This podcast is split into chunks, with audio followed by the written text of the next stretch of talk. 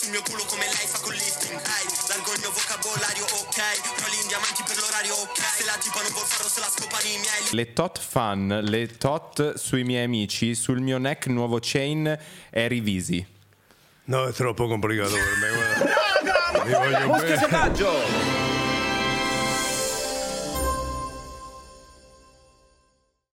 Sto guardando un po' le ragazze in prima fila, innanzitutto un apprezzamento, non ho visto nessuna tatuata. Ecco, vi dico una cosa che è controtendenza, a me i tatuaggi fanno schifo, va bene? No! Allora so che ovviamente per qualcuno va di moda, non di me. Io quando vedo una ragazza tatuata ho una sensazione di sporco, di sgradevole, fa schifo, punto, va bene? Allora vi prego, mantenetevi sobri e sobrie. Ci sono alcuni influencer che hanno tatuaggi che arrivano fino sul padiglione delle orecchie, fanno schifo due volte, no, una volta sola, ma restano. Ma che cos'è questa cosa? Ma che cos'è? Mamma. Porcheria. Allora, prima... Benvenuti a Muschio Selvaggio, una porcheria di podcast. Abbiamo qui il cosiddetto sceriffo, il governatore della regione Campania. Facciamo un grande applauso per Vincenzo De Luca. Come va, tatuaggi a parte? Guarda che roba che... mi dovevo aspettare, diciamo, questo ambientino accogliente. Però ti restituisco subito la provocazione, ricordandoti il Festival di Sanremo. Ok.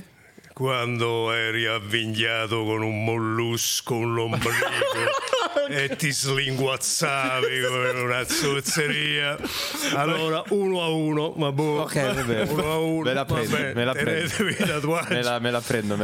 Almeno quella, però no, non lo farei più, perché è stato un momento di obbrumbilazione. Ma quest'uomo l'hanno distrutto per un bacetto.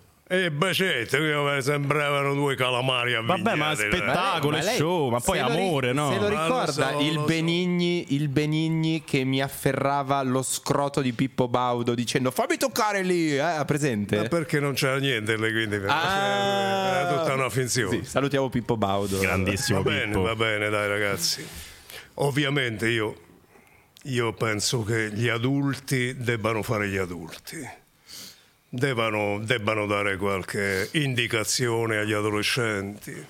Poi so benissimo ovviamente che ci sono tendenze di un'epoca, per l'amor di Dio. Tu fai l'artista, non è che ti presenti normalmente come mi presento io, incravattato. Però, ma anche uno che fa un lavoro istituzionale, se avesse le tatuaggi, non credo che... si fa schifo due volte, ma non fa niente. Già siamo combinati bene. Vabbè, no, non credo che lo prestigio pubblico. Poi ci manca solo questo, che ci facciamo fino all'ultimo buco dell'orecchio, diciamo così. Ma il prestigio deriva dal guscio o deriva dalle azioni? No, deriva dalle azioni, Diceva già qualcuno che ai giovani noi non insegniamo quello che sappiamo, ma quello che siamo. Cioè la verità è che arriva ai giovani il valore dell'esempio di una vita, non le parole o le immagini, eccetera, eccetera. E quindi la cosa importante è la sostanza, soprattutto in un momento come questo, perché viviamo davvero un tempo... maledettamente complicato, e soprattutto per le giovani generazioni. Ne parlavamo un attimo fa, la situazione è veramente drammatica. Sì, se posso aggiungere una cosa alta, il mondo non l'hanno rovinato le persone con i tatuaggi, ma quelli in giacca e cravatta. Scusate, piccola parentesi. No, mettiamo il meme di Vin Diesel così. Non c'è nessun dubbio su questo. Non c'è nessun dubbio, quelli in giacca e cravatta e spesso quelli con le divise militari. E ancora di più. Allora, io credo che questo tema del mondo giovanile sia un tema decisivo da affrontare, e credo che voi, al di là degli impiastri che vi mettete addosso, abbiate una grandissima responsabilità.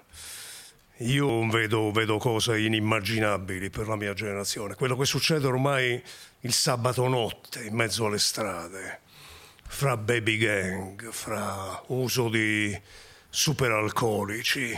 Ho scoperto, per esempio, da poco, io non lo sapevo, che tantissimi ragazzi portano in tasca il ferro. Io non sapevo cosa fosse il ferro.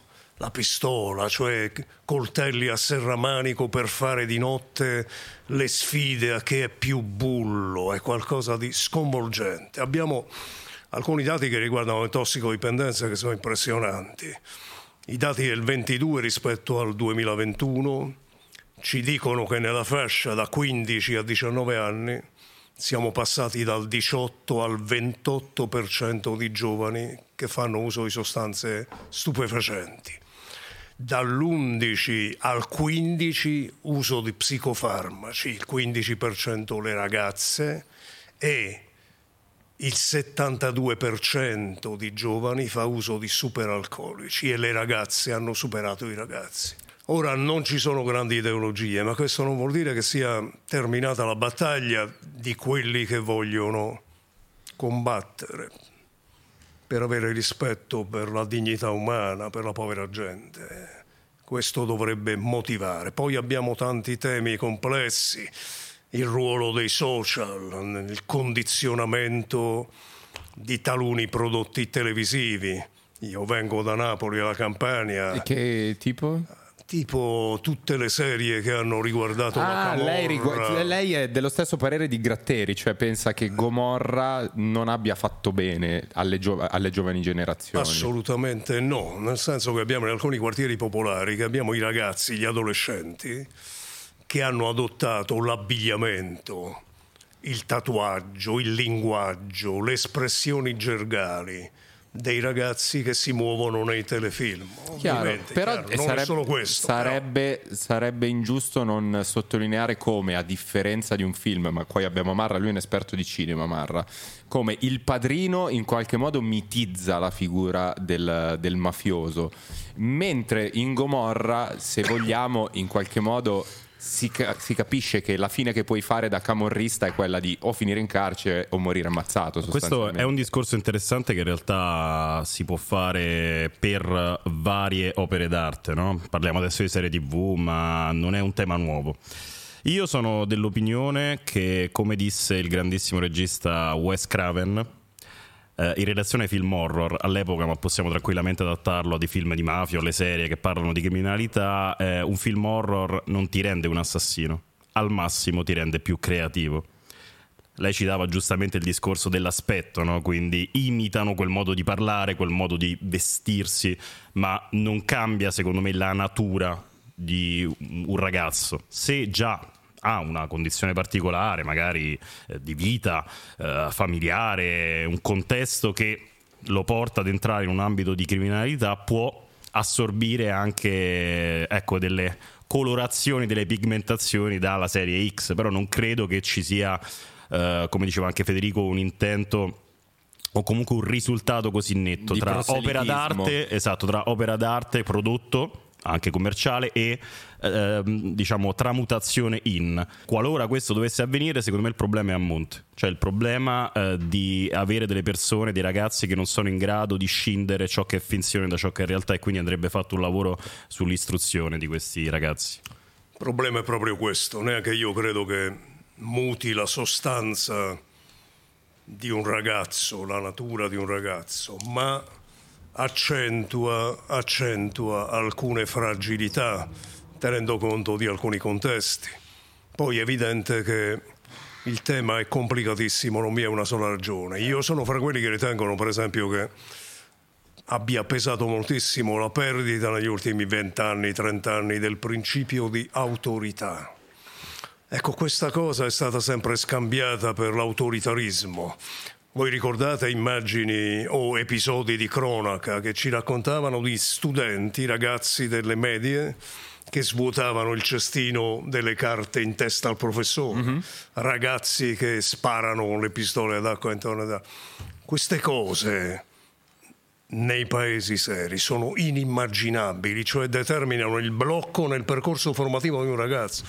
Ora, noi siamo un paese di opportunisti, per cui di fronte a queste cose non abbiamo ritenuto di spiegare ai ragazzi che la vita poi è una cosa dura e questi comportamenti diventano davvero un blocco nelle possibilità di lavoro. Poi ovviamente vi sono i contesti familiari che sono quello che sono. Non c'è dubbio che questo pesa in maniera drammatica. Non solo i contesti familiari, anche l'assenza dello Stato in un certo tipo di zone, per esempio di Napoli, laddove lo Stato non c'è, c'è una famiglia camorrista pronta a darti la via più facile in qualche modo, no? A garantirti denaro, a garantirti un futuro. Quindi io forse, se dovessi stilare una gerarchia delle problematiche del non controllo e della trasmutazione di giovani in giovani criminali, metterei al primo posto l'assenza dello Stato in qualche modo. Lo metto fra quegli elementi che io individuo come la perdita del principio di autorità. In tante realtà lo Stato non c'è, questa è la verità. Lo Stato non c'è e si sono diffuse abitudini che si traducono alla fine in una specie di stato di natura che si è creato nelle realtà urbane. Lo stato di natura significa che prevale a forza bruta rispetto alla coscienza, ai valori, alla gentilezza, ai rapporti umani veri. Questo dovremmo spiegare ai giovani. Io ho ancora i brividi addosso per le immagini. Quelle erano di Palermo, no? Di quei 7 ragazzi che prendevano sotto braccio una ragazza per andare a violentarla, cioè la portavano al Calvario. Ma com'è possibile una cosa del genere? Che cos'è il processo di civilizzazione? Non la facciamo pesante. Diciamo, noi siamo passati allo stato di natura, cioè dal primato della forza bruta alla civilizzazione, al primato della coscienza, della legge, del diritto, del valore della persona. Ora è come se stessimo tornando indietro allo stato di natura, come se il processo di civilizzazione avesse conosciuto nuove fratture, nuovi momenti di barbarie. Questo riguarda le giovani generazioni, ma riguarda le guerre. Certo. Quello che sta succedendo. Altro che civilizzazione, noi sembriamo ritornati davvero allo stato di natura. 80 anni fa avevamo i brividi pensando alla Shoah, pensando ai campi di concentramento, ai Gulag. Qui rischiamo di avere di nuovo davanti agli occhi lo sterminio di massa. Sono e la cosa ci lascia indifferenti. Però credo che alcune cose siano cambiate, nel senso che... Io da adolescente mi sono iniziato ad interessare, diciamo, come fruitore di notizie e di informazione, come un giovane ragazzo che vuole informarsi su cosa accade nel mondo, sul conflitto israelo-palestinese. E notavo quanto fosse impossibile anche solo dire pubblicamente: guardate che, attenzione, che la Palestina in qualche modo è vessata, no? Invece ad oggi le cose stanno cambiando, cioè c'è un dibattito più o meno serio, però comunque anche c'è sempre questa dannata e fottuta tifoseria, che secondo me è la cosa che ammazza il dibattito, o da una parte o dall'altra, però in qualche modo vedo che le giovani generazioni prendono posizione, si fanno sentire. Ci sono anche molti piegati di media. Quello sicuramente. Certo. Ma qui c'è stata, in relazione ai conflitti, una campagna di condizionamento di massa delle opinioni, tendente a dimostrare che è in atto uno scontro fra il bene e il male, la democrazia e le dittature. È una grande, infame, ignobile mistificazione, perché mentre parliamo dello scontro fra democrazia e dittatura, poi paesi democratici dialogano e commerciano e vendono armi tranquillamente alle dittature. Noi, l'America, l'Europa, parliamo tranquillamente con l'Algeria, con l'Egitto, con gli Emirati Arabi Uniti, con l'Arabia Saudita, con la Cina popolare. Che cosa facciamo? Cioè noi fra 10 anni, Europa e Stati Uniti d'America, saremo sì e no 1/10 dell'umanità. Ma quale conflitto di civiltà? Noi dobbiamo andare verso un mondo multipolare. Questa è la scelta che ancora non vogliamo fare. Siamo fermi all'idea di un mondo unipolare con un solo centro di comando finanziario, economico e militare. Non funziona così il mondo nuovo, così andiamo verso le tragedie e dobbiamo avere il coraggio di dirlo. Anche in Medio Oriente, come in Ucraina, io rilevo il fatto che l'Occidente arriva sempre in ritardo. Dopo che la guerra è scoppiata e quando la pace diventa impossibile, perché oggi la pace è impossibile in Ucraina come in Medio Oriente. Oggi il massimo che possiamo fare è una tregua, un cessate il fuoco. Vi posso dire con orgoglio che siamo l'unica istituzione che esattamente un anno fa, 28 ottobre 2022, ha promosso una grande manifestazione per la pace a Piazza del Plebiscito. Abbiamo portato 50.000 ragazzi. Sulla parola d'ordine cessate il fuoco. Allora parlavamo dell'Ucraina, manifestazione puntualmente censurata, diciamo così, perché la parola d'ordine non era quella giusta. Finisco su questo tema. Avete provato a fare una domanda ai governi occidentali o al governo italiano? L'obiettivo qual è? Noi stiamo continuando a mandare armi in Ucraina. Facciamo bene, l'Ucraina deve essere armata, capiamoci, è stata aggredita. Ma l'obiettivo politico qual è? Perché se abbiamo in testa la vittoria militare, noi andiamo pari pari alla guerra nucleare. Non so se è chiaro. Sì, chiaro, ma poi c'è una discrasia rispetto alle dichiarazioni pubbliche della Meloni e ciò che poi è emerso dal nuovo, questo scherzo telefonico fatto dai russi in cui la stessa Presidente del Consiglio diceva dobbiamo arrivare ad una tregua, ma le sue dichiarazioni pubbliche in quel momento erano completamente diverse, erano dobbiamo far vincere l'Ucraina. E anche l'ultimo voto dell'Italia alle Nazioni Unite a proposito di Medio Oriente manteneva questo carattere di totale opportunismo. Si proponeva alle Nazioni Unite una tregua, un momento di pace, l'apertura dei varchi umanitari. L'Italia ha assunto una posizione equilibrata, cioè a chi non ha il pane, l'acqua, la luce, le medicine, l'Italia dice noi siamo equilibrati. Beh, anche per evitare l'eccessivo passatismo siamo sempre stati abbastanza opportunisti, diciamo, anche in passato. Non è una novità degli ultimi anni. Qui è una lunga storia. Un paese, il mondo politico italiano ovviamente è segnato geneticamente dall'opportunismo su questo e dal trasformismo. Federico ha richiamato, noi ci mettiamo sull'attenti, il Presidente del Consiglio.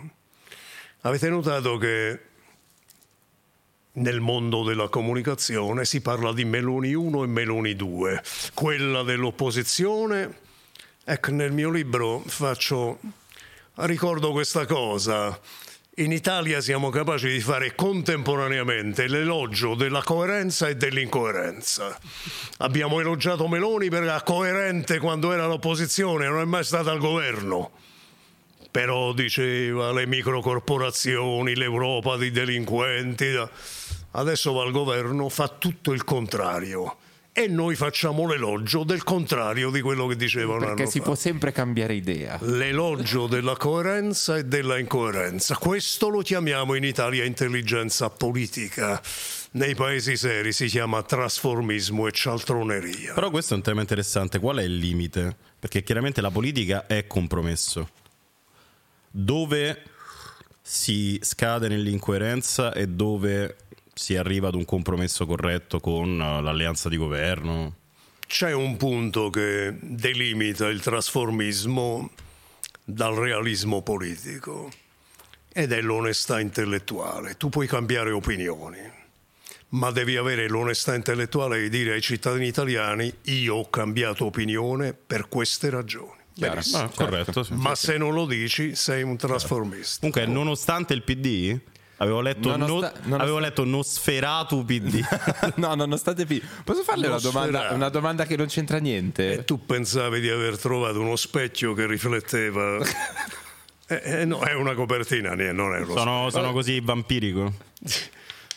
La Madonna. Posso fare la domanda che non c'entra niente? Cos'è che c'ha il pollice? È una specie di dito a scatto ogni tanto. Ah, è per curare il dito a scatto? È per evitare che, che scatti la flessione, quindi dà un po' di sollievo. Bene, poi vengo da una terra nella quale abbiamo una particolare concentrazione di porta seccia, così si chiamano. Ovvero? Porta sfiga. Ah, porta sfiga. Beh, volevo ritornare invece nei confini italiani, sì, e proprio parlare della Campania, che a mio parere sta godendo di un momento secondo me fantastico, cioè attualmente un po' contribuito secondo me dalle vittorie sportive. Come blasone, dici tu? Sì, io ho notato quest'estate, cioè proprio una Napoli bella, è una sensazione, ovviamente non ho dati statistici dall'esterno, diciamo. Dall'esterno però un po' una rinascita, è quasi, cioè invece Milano, che mi sta diventando Madonna veramente problematica da vivere e pericolosa,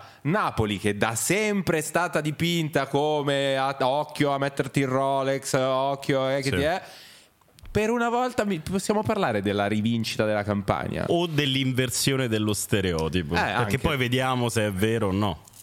Lo chiediamo ovviamente al presidente della regione Campania. Senza esagerare, con molta sobrietà, ma direi che c'è una bella stagione che sta vivendo la Campania, che sta vivendo Napoli.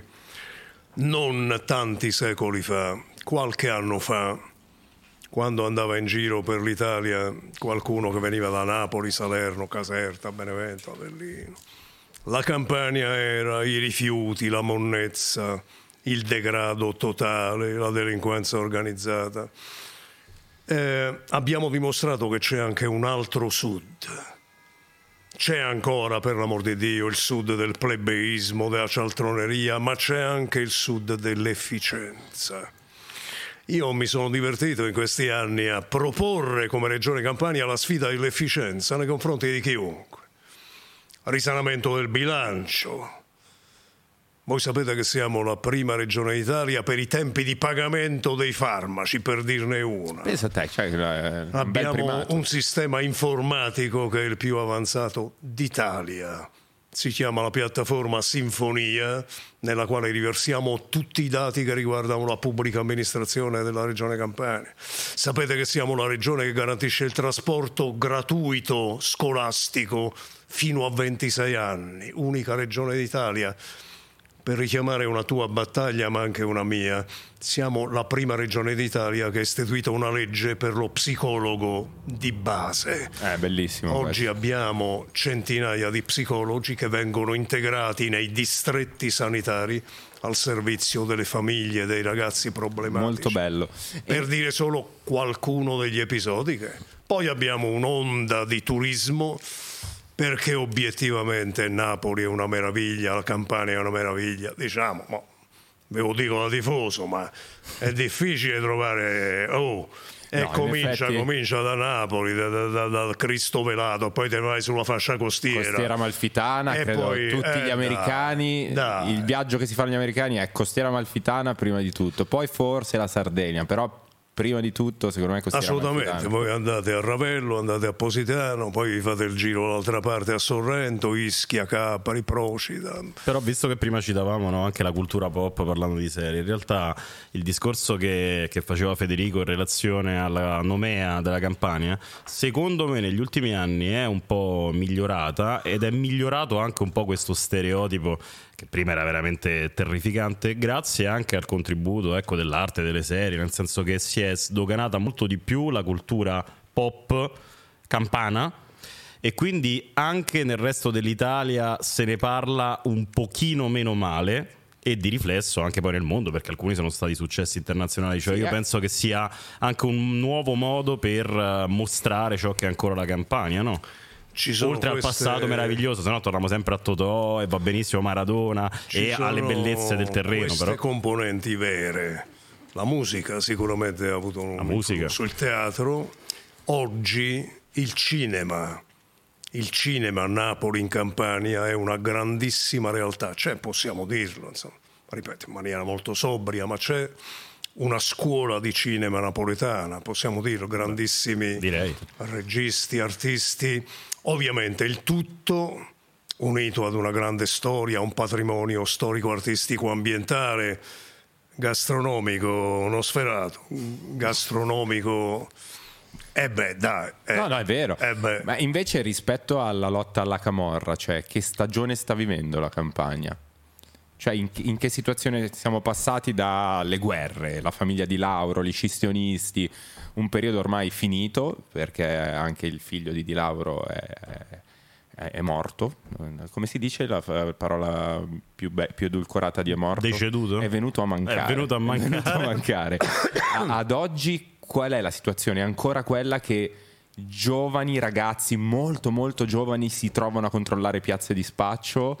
O sta cambiando la situazione? Sì, diciamo che i grandi gruppi, le grandi organizzazioni storiche in una qualche misura hanno subito colpi pesanti, ma abbiamo ancora una presenza di base che è preoccupante, nel senso che nei quartieri popolari soprattutto, sfruttando ovviamente condizioni sociali particolari, e tu hai la camorra che offre a chi fa il palo, a chi fa lo spaccio nella piazza a camorra, lo stipendio mensile, e lì abbiamo una situazione obiettivamente ancora complicata. Dobbiamo insistere, dobbiamo lavorare, politiche sociali, la scuola, gli investimenti. Non c'è un rapporto diretto fra povertà e camorra, però è chiaro che un ambiente nel quale non hai opportunità di vita favorisce, attecchisce. E a proposito di artisti, conosce Joelye? Artista napoletano Joelye, trapper. Credo che ci sia una mostra in questo periodo. Ho visto, mi pare, una sua opera. No, è un trapper, canta. No, e allora è un altro. E allora era un altro. No, non è un trapper. Il trapper sarà un amico suo, quello che dico io. Beh, infatti oggi è andata così, denigrazione su tutta la linea. Volevamo lanciare questa rubrica che è De Luca ascolta la trap. Fa parte comunque del mondo giovanile che abbiamo descritto, no? È importante che mantenga il contatto anche perché secondo me ci sono dei temi da affrontare insieme a De Luca, da tirare in mezzo al dibattito di giovani che in questo momento, secondo me, più che seguire il conflitto israelo-palestinese, mi seguono di più il conflitto rondo Shiva, assurdo, che è interessante da spiegare e da far analizzare, perché è sconfinato poi anche nella realtà. Questo è il nuovo format De Luca recensisce la trap, parte 1.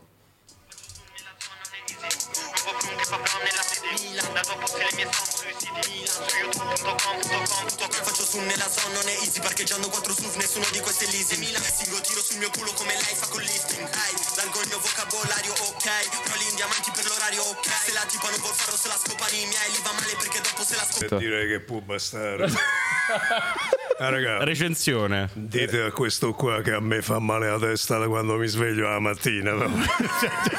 Sul testo che ci dice invece? Non è male. Sul testo non ho capito. Non so capire niente.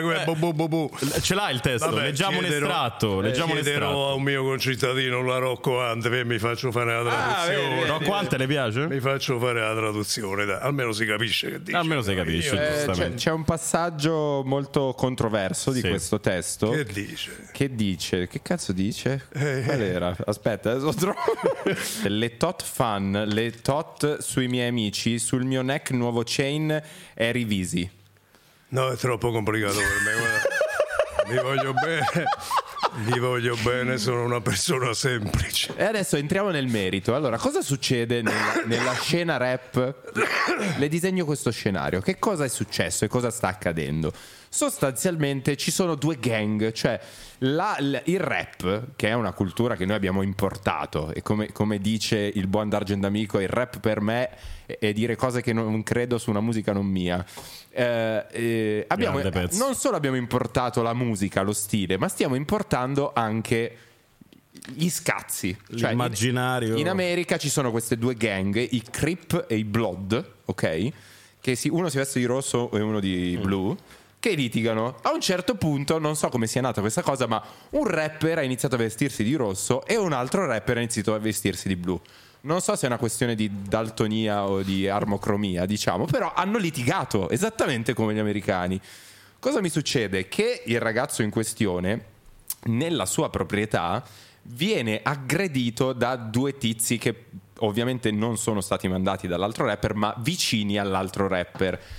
Questo rapper cosa mi fa? Mi tira fuori la pistola e mentre i ragazzi scappano, alle spalle gli spara due colpi e uno lo prende di striscio. Possiamo far vedere il video? E un altro, vabbè, sti cazzi, e un altro me lo prende nella gamba. Ovviamente viene arrestato. Arrestato, capo di imputazione credo tentato omicidio. Si è aggiunto un altro capo di imputazione perché quest'estate avrebbe accoltellato qualcuno. In più, che se non sbaglio, anche detenzione. E poi detenzione di arma da fuoco. Esatto. Cosa mi succede? È successa una cosa strana però, che tutta, possiamo dire, parte preponderante della scena rap italiana si è avuto questo moto spontaneo per dire non solo, ovviamente, che ci poteva anche stare il dispiacere per il fatto che un loro amico è stato messo in galera, ma alcuni, credo Emischilla abbia detto, Emischilla ha detto che è nelle grinfie dello Stato, no? E parlando di strada, della legge della strada, che la galera non si augura a nessuno, che lei cosa ne pensa di questa cosa qui? Perché lei immagini che un ragazzino che segue tutta la scena rap vede non solo ragazzini, ma anche gente che ha 30, 40, gente che si avvicina ai 50 anni di rapper che hanno magari famiglia, figli, dire Shiva libero, che Shiva è il nome libero, di questo rapper, come se fosse un Julian Assange, sì, mettiamola così, no? Ostaggio dello Stato, no? Come e ovviamente questa cosa può portare ad una percezione totalmente sbagliata, secondo me, del mondo in generale, no? Allora, raga, vediamo di capirci. Qui dall'America arrivano gli esempi più idioti e più demenziali, molto vero, che sia possibile trovare. Manteniamoci in Italia. Per quanto riguarda Shiva, io non conosco, ma data la descrizione lo proporrei per il metodo pedagogico Singapore, che ho richiamato parecchie volte, che non conosco. Singapore, la polizia municipale è dotata di un frustino di bambù, di rattan, il bambù sottile. Che mica fanno il carcere, cose, reci, ti danno una ventina di frustate fra capo e collo. Finisce là. Allora, come si chiama? Shiva. Shiva. Metodo Singapore. Statemi a sentire. Soluzione per ma no, vogliamo finire queste puttanate. E tu vuoi aggiungere qualcosa rispetto a questo? No, io sono più per la cura Ludovico, però anche il fustino mi piace. La cura Singapore non è male. Singapore non è una roba mia, non l'ho inventato io. Ma la importerebbe. Però mi dicono che ha una grande efficacia pedagogica. Funziona? Dicono, sì, funziona, non buttano le cose per terra, non fanno. Si mettono pure la camicia anziché camminare così. Beh, andassi a Singapore, sai? Come in alcune zone dell'Asia mi direbbero che faccio parte della Yakuza con i tatuaggi. Certo, ti presenti così in alcune zone dell'area. Macello.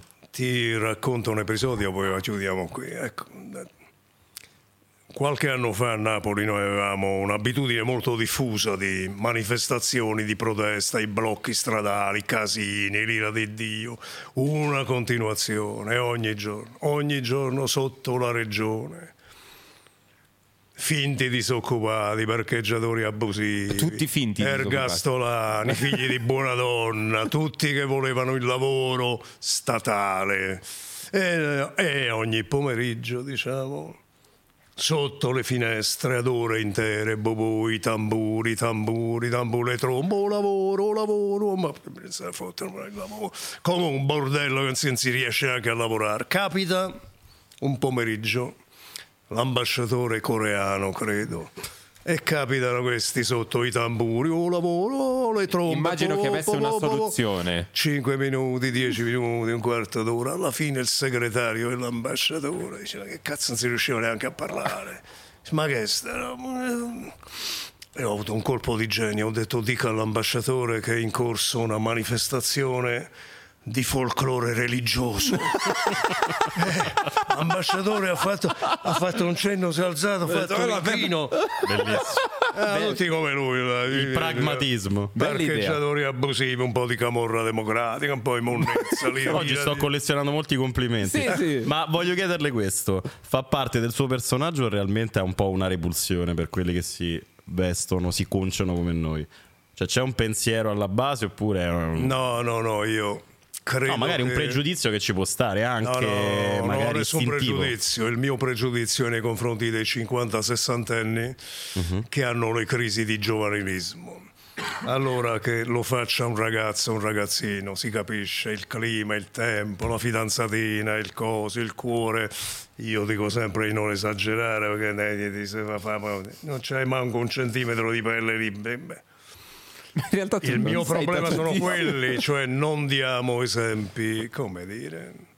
Io cerco di dare l'esempio in ciò che dico con il lavoro poi che faccio, non tanto con il guscio. Sì, capisco ovviamente che chi poi ha una propensione artistica, un tipo di attività, insomma, prende anche quel disegno come un elemento di identità, di espressione, questo lo capisco, quindi non c'è nessun... Dico semplicemente a quelli della mia età: fatela finita, perché se no fate ridere. No, vabbè, poi dipende anche ovviamente dal contesto. Io non vivendo nelle istituzioni non ho la necessità di mettermi magari in giacca e cravatta, però è ancora qualche centimetro di pelle libero. Qualcuno sì, tempo, specialmente quelli che non si vedono. Oh. Vabbè, dai, però devo dire, a proposito di questo, no? Non per tornare sull'omosessualità, ma in realtà abbiamo fatto noi un sondaggio tra i nostri ragazzi che ci seguono da casa e abbiamo avuto moltissime donne che hanno detto: beh, in effetti De Luca è un po' il nostro sogno erotico. Lei negli anni ha ricevuto, immagino, molte proposte, ce ne racconti qualcuna? E dove stanno queste ragazze presentate? È nuovo anche a me questa cosa. Sono solo 70 anni. No, secondo me c'è un po' il fascino del politico. Guardate, i ragazzi hanno bisogno di modelli. Per quello che mi riguarda, cerco di vivere la mia attività politica da uomo libero. Io sono fra quelli che quando sento un esponente politico non ce la faccio. Io reggo 30 secondi, mi immagino un ragazzo che sente uno per televisione. È vero, però sono noiosissimi, infatti la sua forza è proprio quella. Sono due pali, cerco di dire quello che penso, di essere un uomo libero e, questo lo dico nel mio partito, di affermare un principio, che la verità conta più delle bandiere di partito. Chiaro, le piace la Schlein come leader del suo partito? I contenuti programmatici sono, diciamo, flebili. Ok. La dialettica? Peggio. però in realtà qua c'è un parallelismo interessante, no? Cioè lei è divenuto anche negli ultimi anni, poi in realtà fa politica tantissimo, è divenuto noto anche al nostro mondo, no? YouTube, Instagram, Facebook, per il meme, anche per le dichiarazioni forti, no? Questa comunicazione a tratti provocatoria, a tratti senza particolari, diciamo, infiocchettamenti, no?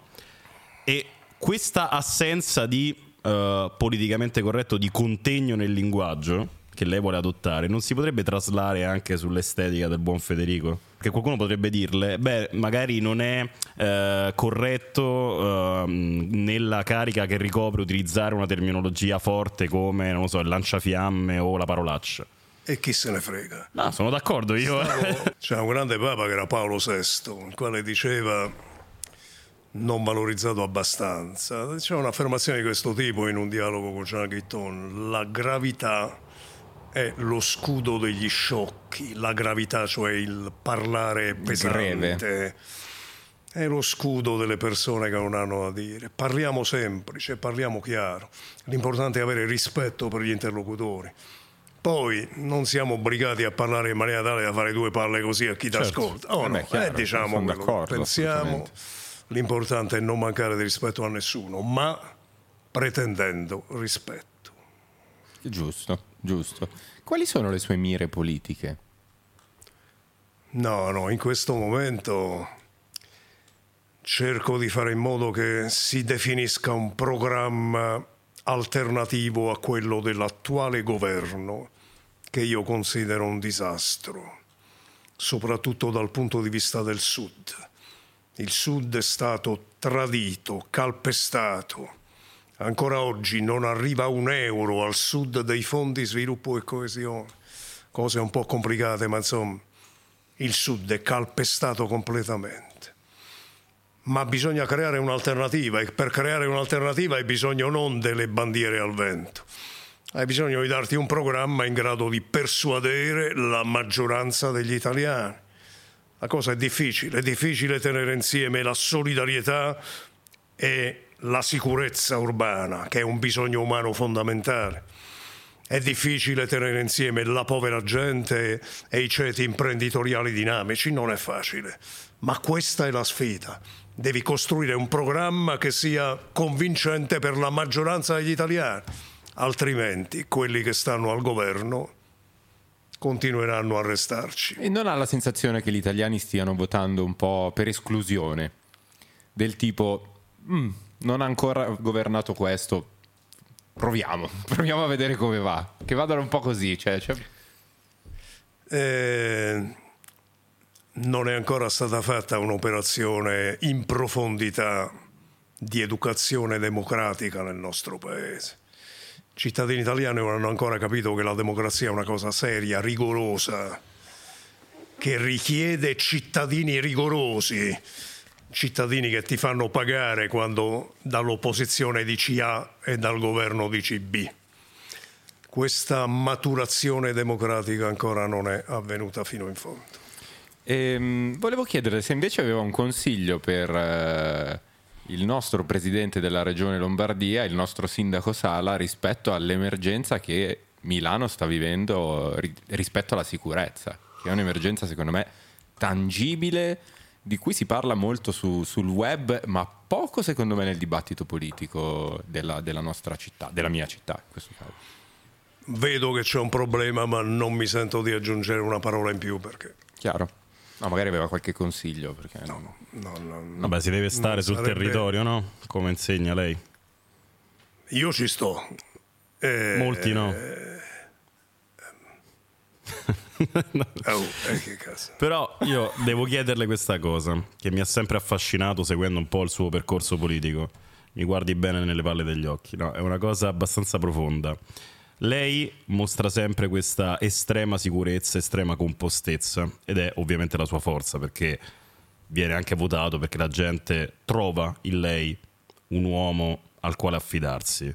Ma c'è stato nel corso di questo suo lungo percorso un momento in cui è crollato a tal punto da dire non voglio più provarci?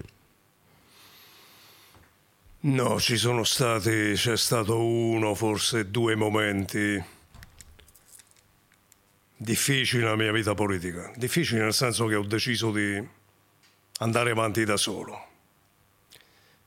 Sono stati momenti durissimi, mi devo dire gli unici momenti nei quali ho avuto pentimenti, rimorsi, rabbia, sono i momenti nei quali hanno aggredito mediaticamente i miei figli.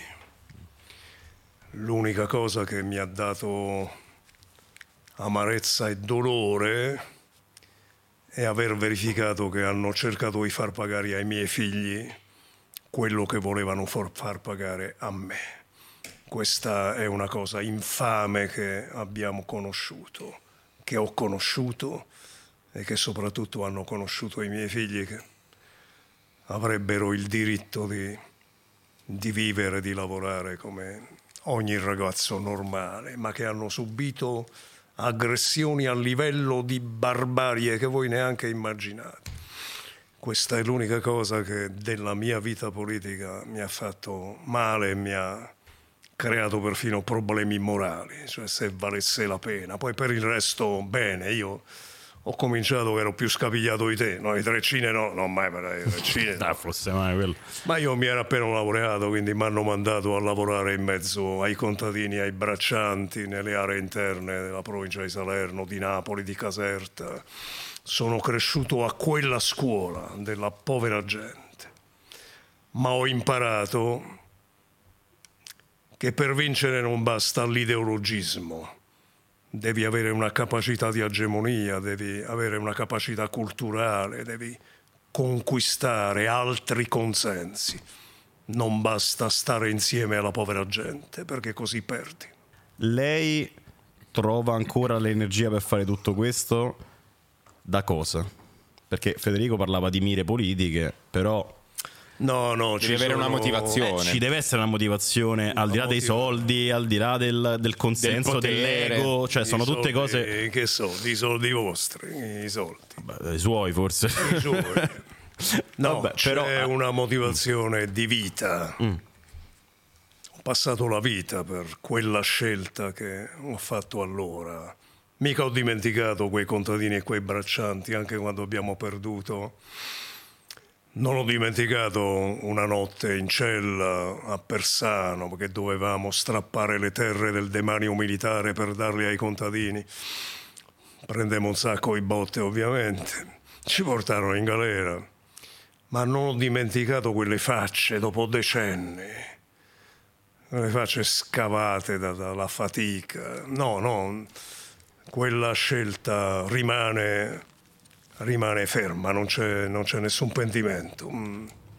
C'è solo l'amarezza nell'aver verificato che magari quelle motivazioni ideali che pensavo valessero per tutto il mio mondo, in realtà valevano per me e per la povera gente, per i militanti di base, per gli altri non valevano. Per il suo mondo intende il partito? Partito, sì, partito.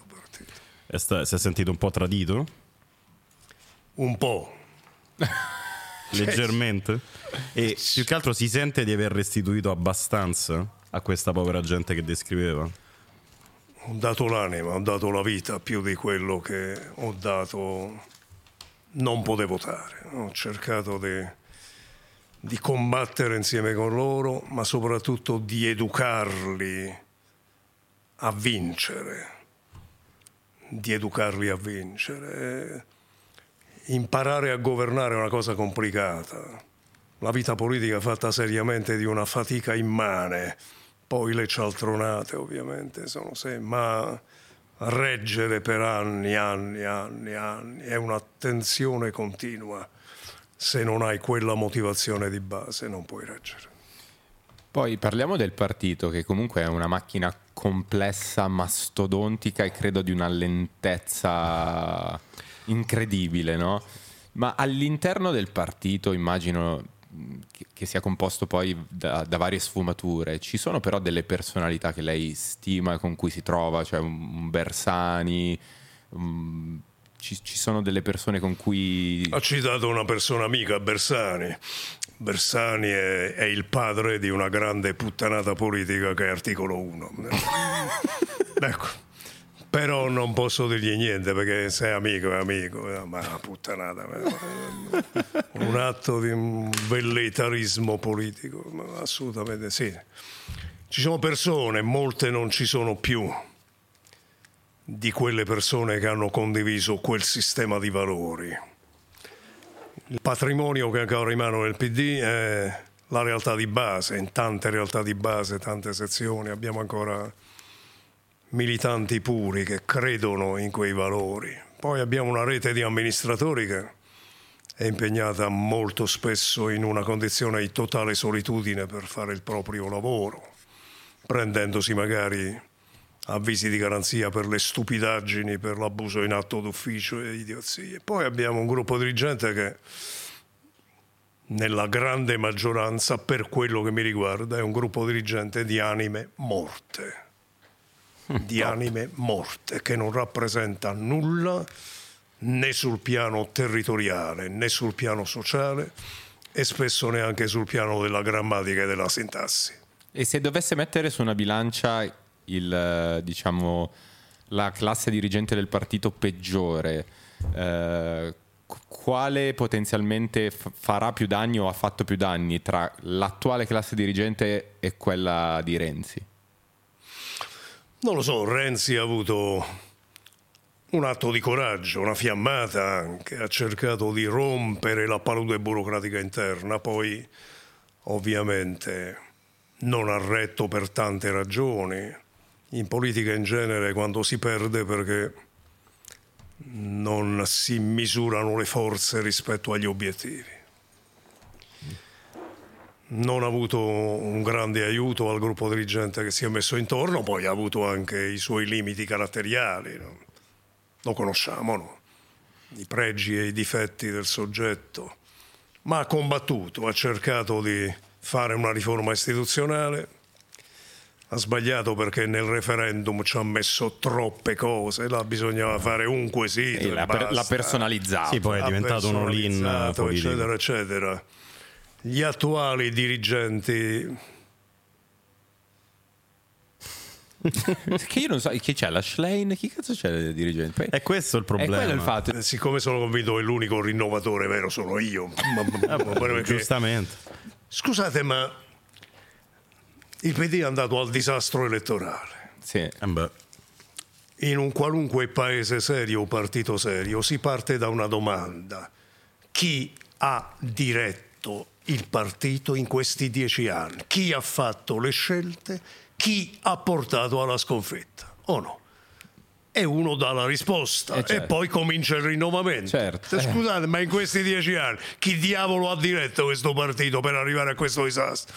La domanda però non si fa perché è politicamente scorretta. Ma vogliamo candidare a Fedez? No, raga, no. Sarei troppo forte. Sarei troppo forte. Ma secondo me vai bene. Ti metti una camicia accollata, un piccolo dolce vita, esatto. Maglione dolce vita, una sciarpetta rossa. Sì, ma pure un po' di trucco, insomma, una sciarpetta rossa. Non esageriamo, un bambino. No, trucco, fondotinta per coprire da tuo subito. Mannaggia, miseria. Ma volete rovinarmi? È un macello così, mannaggia, miseria. Andiamo sempre a parlare. Fammi le domande scomode. Allora, io che ce le avevi nel percorso voglio chiederle anche degli errori.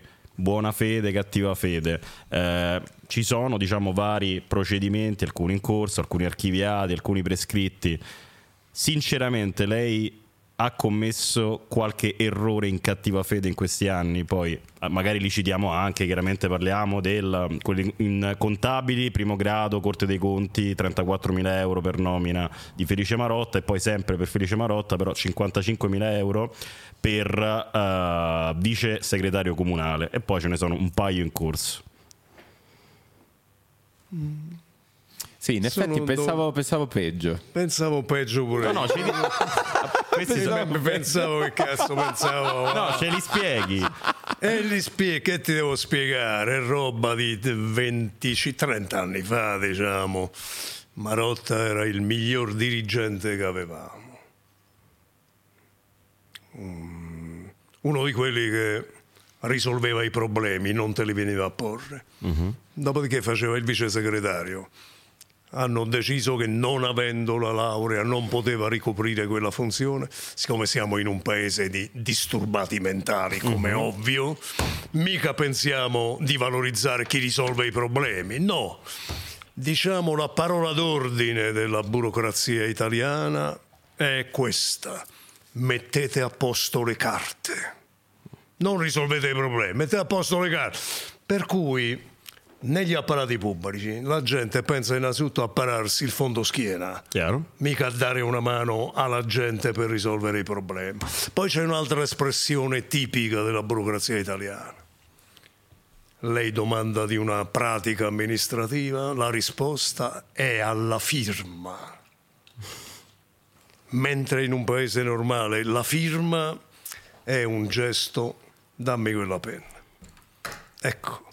No, solo la penna. Ah, volevo farla firmare. No. Un autografo. Quando dici alla firma, la firma nei paesi normali è un atto meccanico di messa in movimento dell'avambraccio, le dita prendono la penna e ci metti un cazzo di scippo. In Italia, quando si dice alla firma, è una responsabilità. Vuol dire che quella pratica è partita per i mari tropicali. Non si sa quanto cazzo. Vabbè, non sono in Italia, dai.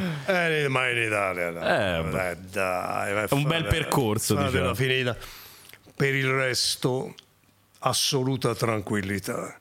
La mia posizione è il rispetto pieno e assoluto per l'autonomia della magistratura, che è un bene per i cittadini non è un privilegio di casta, ma in democrazia ci deve essere sempre una corrispondenza fra potere e responsabilità. Tu devi avere il potere di fare o di dire, parliamo dell'informazione, o di far vedere le immagini che vuoi, ma ne devi rispondere, devi mettere nome e cognome. Assolutamente. Nel suo caso c'è una discrepanza. Così funziona la democrazia. Se ci sono poteri... Nel suo caso c'è una discrepanza nel senso che ha meno potere di ciò che a volte le hanno contestato? Ma assolutamente sì. Il problema è che ognuno deve rispondere degli atti che compie.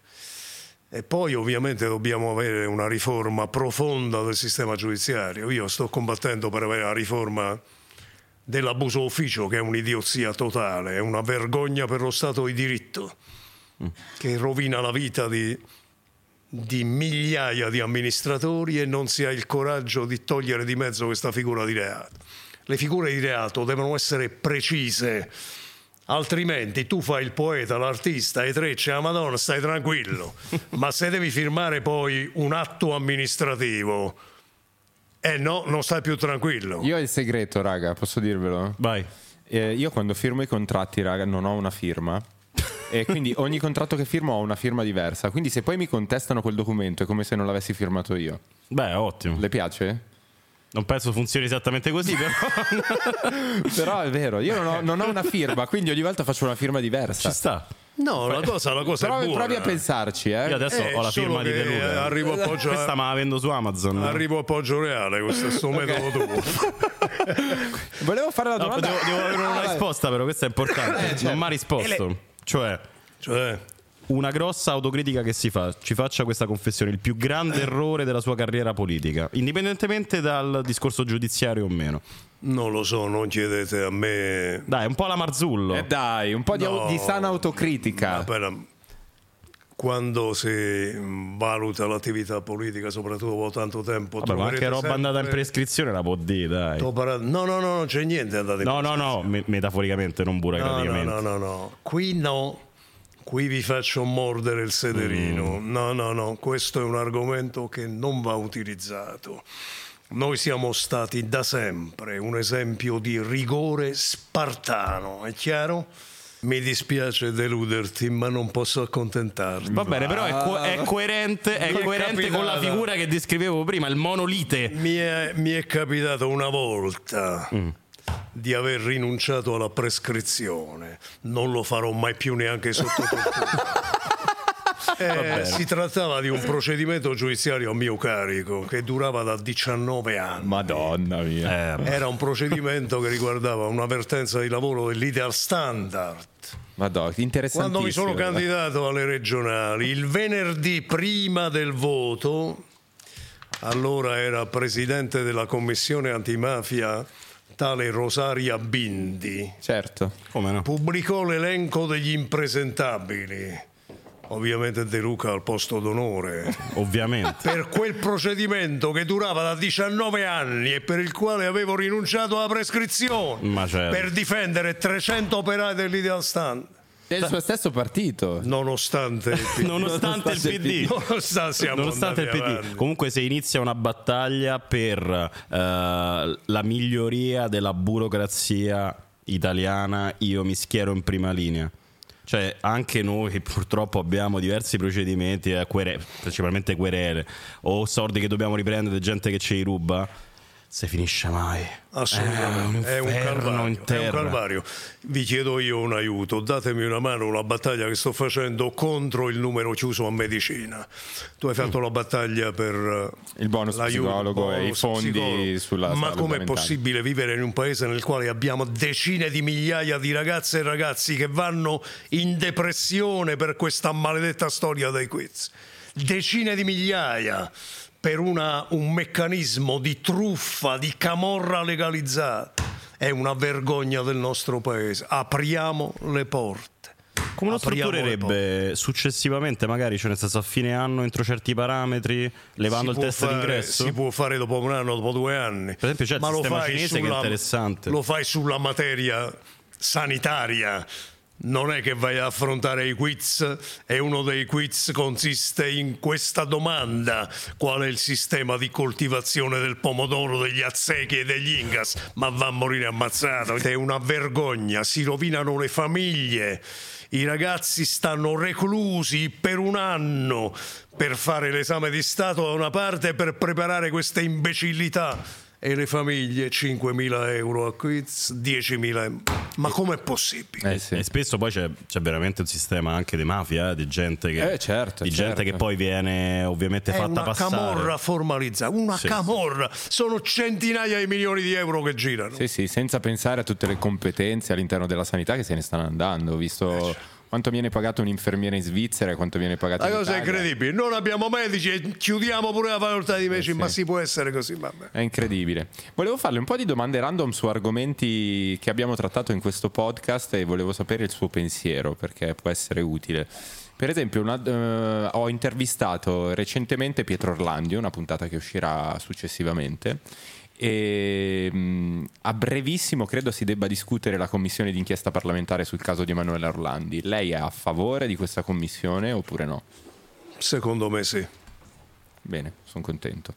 E invece la questione della pressione fiscale italiana, la questione flat tax, magari è una domanda del cazzo, non lo so, però è una domanda che ho sempre cercato di comprendere, cioè se viviamo in un'Europa che ha diversi regimi fiscali e alcuni paesi europei sono a tutti gli effetti dei paradisi fiscali, che quindi attraggono denaro e grandi multinazionali a loro, perché non cercare di fare la stessa cosa? È un tema più etico?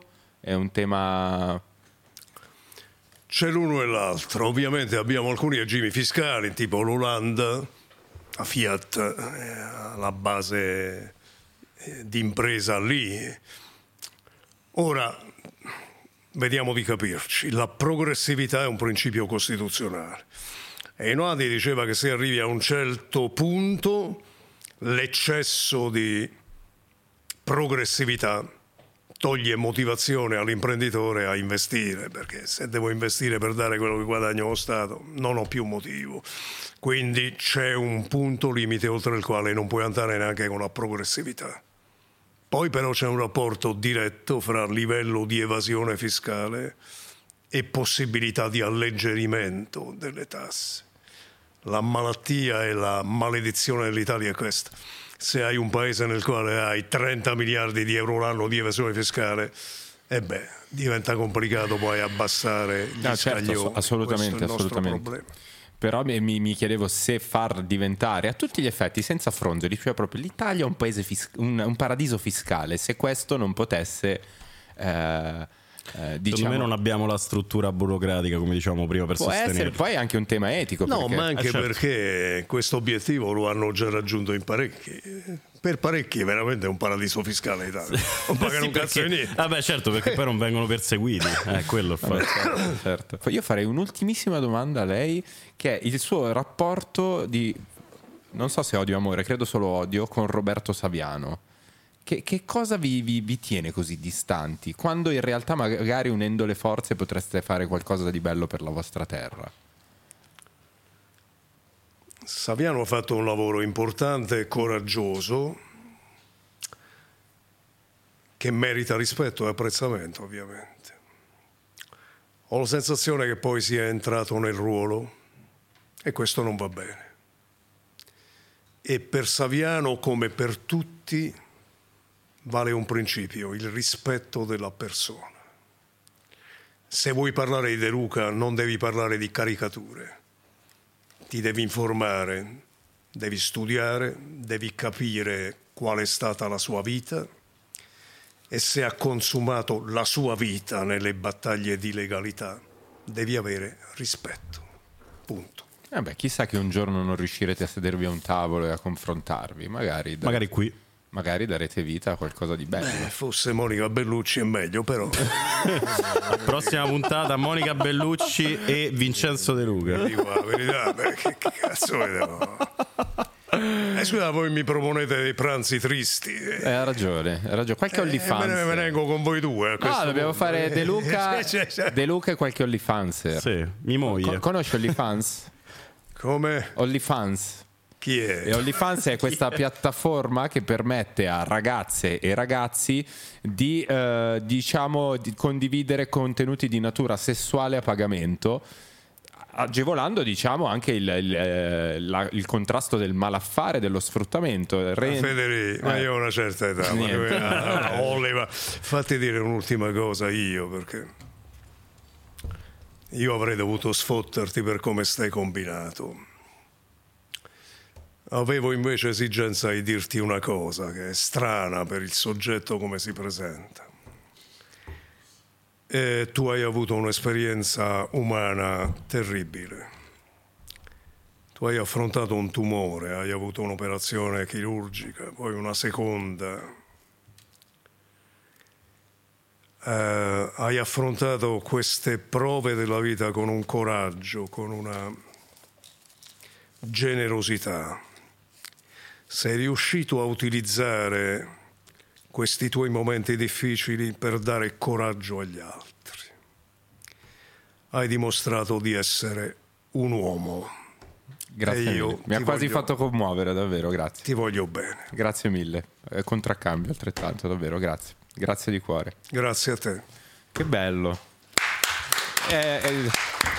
Giusto finale, secondo me. Finale. Ringraziamo Vincenzo De Luca per essere stato con noi e ci vediamo alla prossima puntata di Muschio Selvaggio. Ciao amici. Beh, bel finale.